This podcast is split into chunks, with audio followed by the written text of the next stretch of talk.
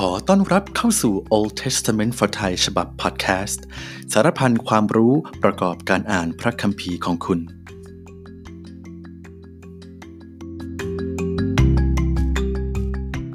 ท่านอาจจะเป็นศิษยาภิบาลนะครับหรือว่า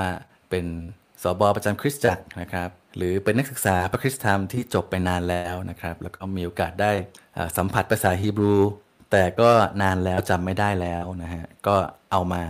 อ่านให้ฟังถึงอ่านไม่ออกก็จะได้คำศัพท์ไปนะครับกลุ่มเป้าหมายที่สองก็คงจะเป็นพี่น้องคริสเตียนทั่วๆไปในคริสตจักรในความคิดของผมเนี่ยภาษาฮีบรูเนี่ยเป็นสิ่งที่คริสเตียนทุกคนนะครับที่อ่านพระคัมภีร์เดิมเนี่ยควรจะได้สัมผัสไม่ใช่ภาษาศักดิ์สิทธิ์นะครับที่สงวนไว้ให้เฉพาะนักศึกษาพระคริสตธรรมเท่านั้นนะครับแต่ว่าจริงๆแล้วพี่น้องในโบสถ์เนี่ยก็ควรจะได้มีโอกาสสัมผัสด้วยนะครับแล้วก็ไม่ต้องกลัวว่าจะไม่รู้เรื่องนะครับเพราะมันไม่รู้เรื่องอยู่แล้วนะฮะ แต่ว่าอย่างนี้ครับคือเมื่อเราเกิดมาเนี่ยเราอ่านหนังสือไม่ออกอยู่แล้วใช่ไหมครับแต่ว่าเราเรียนรู้ผ่านการฟังที่พ่อแม่เราพูดให้เราฟังใช่ไหมครับเราถึงรู้ว่าอันนี้คือเอ่อรถอันนี้คือบ้านอันนี้คือของเล่นอันนี้คือลูกบอลอะไรอย่างเงี้ยใช่ไหมครับเราอ่านยังไม่ออกแต่เราฟังแล้วเราก็จำเพราะฉะนั้นเนี่ยถึงแม้ว่าพี่น้องจะอ่านภาษาฮีบรูไม่ออกแต่ว่ามีคนมาอ่านให้ฟังแล้วก็จะดึงคำศัพท์ที่มันน่าสนใจของในข้อนั้นๆเนี่ยออกมานะครับแล้วผมก็จะเขียนไว้ใน description เนี่ยนะครับเป็นทับศัพท์ไปเลยนะครับว่ามันออกเสียงว่ายังไงมันอ่านว่ายังไงและมันแปลว่ายังไงเพื่อที่ว่าถึงแม้ว่าพี่น้องจะอ่านไม่ออกก็ไม่เป็นไรครับแต่เรามาฟังด้วยกันนะฟังพระคำพระเจ้าซึมซับไปทุกวันนะครับแล้วก็ถ้าใครจะอยากจะลองท่องหรือว่าจำคำศัพท์ผมก็ลงไว้ให้เพราะว่าหลายครั้งผมก็สังเกตเห็นว่านักเทศนะครับก็จะบอกว่าในภาษาเดิมคือคำนี้นะครับอันนี้คือคำนี้นั่นคือคำนั้นนะฮะบางบางท่านก็อ่านให้ฟังบางท่านก็ไม่ได้อ่าน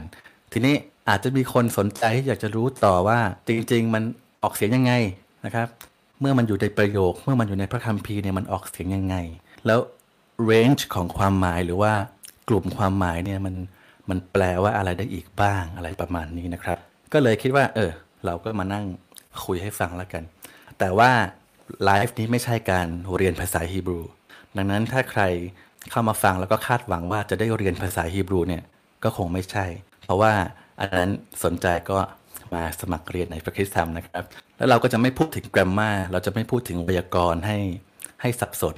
นะครับอาจจะมีแตะบ้างนิดหน่อยถ้ามันจำเป็นนะครับแต่ว่าผมจะพยายามไม่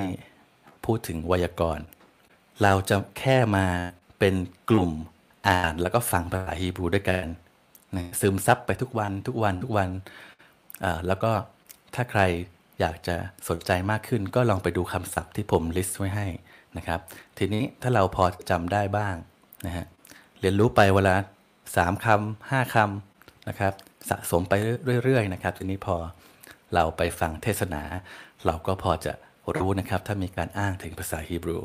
นะเพราะว่าที่คัดๆมาก็น่าจะเป็นคำที่พบกันบ่อยๆแล้วก็เป็นคำที่สำคัญของแต่ละข้อนะครับถ้าใครสนใจก็ติดตามไปเรื่อยๆนะครับหรือถ้าใครมีพระคัมภีร์ข้อไหนที่อยากให้อ่านให้ฟังอ่าก็ลองคอมเมนต์กันมาละกันนะครับแล้วก็จะลองเอามาอ่านให้ฟังแต่ว่าครั้งแรกเนี่ยผมก็เอาที่ง่ายที่สุดเลยนะฮะที่ทุกคนน่าจะผ่านหูผ่านตากันมาก็คือปฐมกาลบทที่หนึ่งนะครับพระธรรมปฐมกาลนะครับถ้าชื่อในพระคัมภีร์ฮีบรูเนี่ยเขาเรียกว่า Bereshit เป็นคำแรกของพระธรรมตอนนี้เลยเขาก็เอามาเป็นชื่อเรียกพระธรรมเล่มนี้นะครับทีนี้วิธีการอ่านเนี่ยผมก็จะอ่านแค่เหมือนที่ขึ้นไว้นะฮะวันละข้อนะครับง่ายๆวันละข้อฟังกันวันละข้อนะครับแล้วจะอ่านความเร็วปกติก่อนหนึ่งรอบหลังจากนั้นเนี่ยก็จะมาอ่านแบบช้าๆให้ฟังอีกหนึ่งรอบแล้วก็จะดึงแต่ละคำมาบอกว่ามันแปลว่าอะไรนะครับนั้นเรามาอ่านกันเลยเรามาฟังปฐมกาลบทที่หนึ่งข้อที่หนึ่งกันนะครับความเร็วปกติก่อนนะครับ Bereshit Bara Elohim et Hashamayim va et Haaretz อีกครั้งนะครับความเร็วปกติ Bereshit Bara Elohim et Hashamayim va et Haaretz ช้าลงนะครับ Bereshit Bara Elohim, et Hashamayim, ve'et Haaretz. Bereshit, Bara, Elohim, et Hashamayim, ve'et Haaretz. นี่คือปฐมกาลบทที่หนึ่งข้อที่หนึ่งนะครับอ่ะลองมาดูคำศัพท์ด้วยกันที่ผมลิสต์ไว้มีห้าคำนะครับคำแรก Reshit นะครับไม่รู้ว่าเมื่อกี้มีใครฟังทันหรือเปล่านะครับ Reshit นะครับเอ่อจริงๆที่ผมอ่านก็คือ Bereshit นะครับแต่ว่าคำคำศัพท์ที่แปลว่าเริ่มต้นเริ่มแรกปฐมกาลเนี่ยคือ Reshitนะครับเบอร์นี่คือเป็น preposition นะครับเบอร์เรชีตเรชีตนะฮะงั้นเบอร์นี่คือบุพพนะฮะคือในนะครับเรชีตนี่คือเริ่มต้นเริ่มแรกนะครับมันก็มาจากรากศัพท์คำว่า roach นะครับ roach แปลว่าศีรษะนะครับแปลว่าหัวแปลว่าหัวหน้าก็ได้นะครับเริ่มแรกเริ่มต้นงั้นเรชีตก็จากคำว่าหัวมันก็แปลงมาเป็นคำว่าเริ่มแรกแล้วก็เริ่มต้นนะครับบาราบารานี่คือหลายคนจะแปลว่าสร้างนะครับซึ่งก็ ก็ ก็ถูกนะครับแต่ว่าจริงๆคำนี้นะใช้เฉพาะกับพระเจ้าเท่านั้นนะเพราะฉะนั้นเราต้องแปลว่าเนรมิตสร้างนะครับก็คือนี่คือการสร้างที่พิเศษหน่อยนะคือพระเจ้าตรัสแล้วก็เกิดคำต่อมาเนี่ยเราคุ้นแน่นอนนะครับ Elohim แปลว่าพระเจ้าใช่ไหมครับ Elohim นะครับในภาษาฮีบรูนะครับประธานเนี่ยจะอยู่หลังกิริยานะครับงั้นบาราที่แปลว่าเนรมิตสร้างเนี่ยเป็นคำกริยาถ้าคำที่ต่อจากบาราซึ่งเป็นกริยาเนี่ยและเป็นคำนามเนี่ยก็จะเป็นประธานเป็นผู้ที่ทำกิริยานั้นๆนะนั่นจะไม่เหมือนภาษาไทยหรือภาษาอังกฤษนะที่ประธานจะอยู่ข้างหน้ากริยานะครับทีนี้ต่อมาจะเป็นกรรมแล้วนะครับชมายิมนะครับชามายิมชามายิมชามายิมนี่คือท้องฟ้าหรือแปลว่าฟ้าสวรรค์ก็ได้นะครับและสร้างอะไรอีกนะครับกรรมของประโยคอีกตัวหนึ่งมีกรรมอยู่สองตัวนะครับคือฟ้าสวรรค์ที่เป็นกรรมตัวที่หนึ่งแล้วก็ตัวที่สองนะครับคือคำศัพท์สุดท้ายที่เราจะฟังด้วยกันในวันนี้นะครับก็คือ Haaretz ก็แปลว่าแผ่นดินหรือแปลว่าโลกก็ได้นะครับแผ่นดินโลกนะครับเพราะฉะนั้นนั้นเราได้เราได้คำศัพท์ห้าตัวนะครับวันนี้ก็คือ Reshit แปลว่าเริ่มต้นเริ่มแรกนะในปฐมกาลนะครับ Bara การทรงสร้างคำที่สาม Elohim พระเจ้านะครับ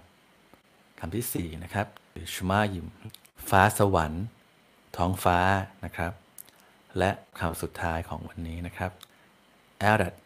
แผ่นดินโลกนะครับห้าคำนะครับอีกครั้งหนึ่งนะผมลองอ่านให้ฟัง Bereshit bara Elohim et Hashamayim ve'et Haaretz Bereshit bara Elohim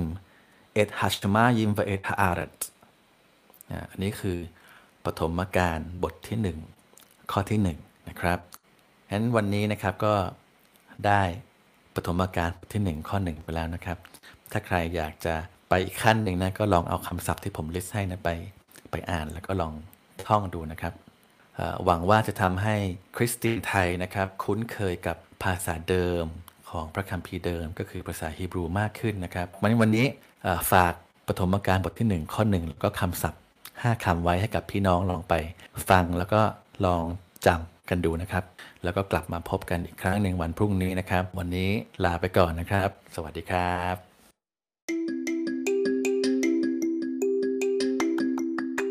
และนี่คือ Old Testament for Thai